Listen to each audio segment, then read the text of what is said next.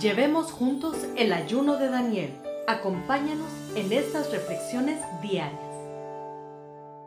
Simplemente conocer la palabra de Dios crea convicción en tu vida y la fuerza de tus convicciones da forma a tus decisiones y tus decisiones dan forma a tu vida. Lee Burns, Hilson College. Caleb y Josué son dos personas de gran convicción que se mantuvieron firmes ante la oposición. Mientras los israelitas estaban temiendo lo que se interponía entre ellos y la tierra prometida, Caleb y Josué cumplieron la promesa.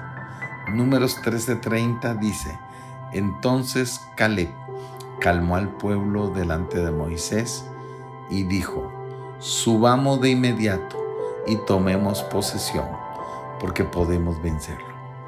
Dios declaró que los israelitas entrarían en la tierra prometida y ante lo que parecía imposible, solo Caleb y Josué vieron a través de las circunstancias naturales lo que Dios haría milagrosamente. La acción debe ser la consecuencia de la convicción. Caleb y Josué confiaron en la promesa de Dios y actuaron.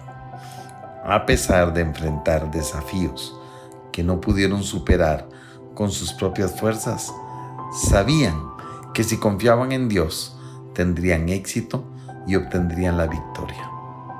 Las acciones de Caleb se basaron en sus convicciones. Cuando te enfrentes a desafíos, serán tus convicciones las que te llevarán a las promesas de Dios. Cuando te aferras a tu convicción, y confías en que Dios cumplirá sus promesas, no importa qué oposición enfrentes.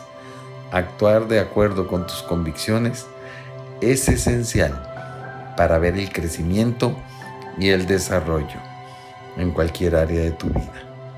No te desanimes y mantente firme en tus convicciones. Así podrás vencer cualquier oposición y al igual que Josué y Caleb, verás las promesas de Dios. Avanza en convicción. Pregunta de acción.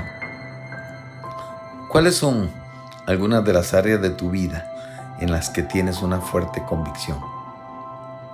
¿En qué tienes la convicción de que debes de tomar acción?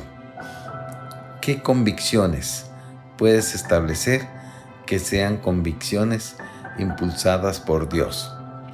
Versículos para leer. Números 14 del 1 al 45. Números 13:30. Oración. Padre, te pido que me llenes de convicción en las áreas de la vida en las que necesito crecimiento y convicción. Gracias por acompañarnos. Te esperamos el día de mañana aquí en Kairos Comunidad Cristiana.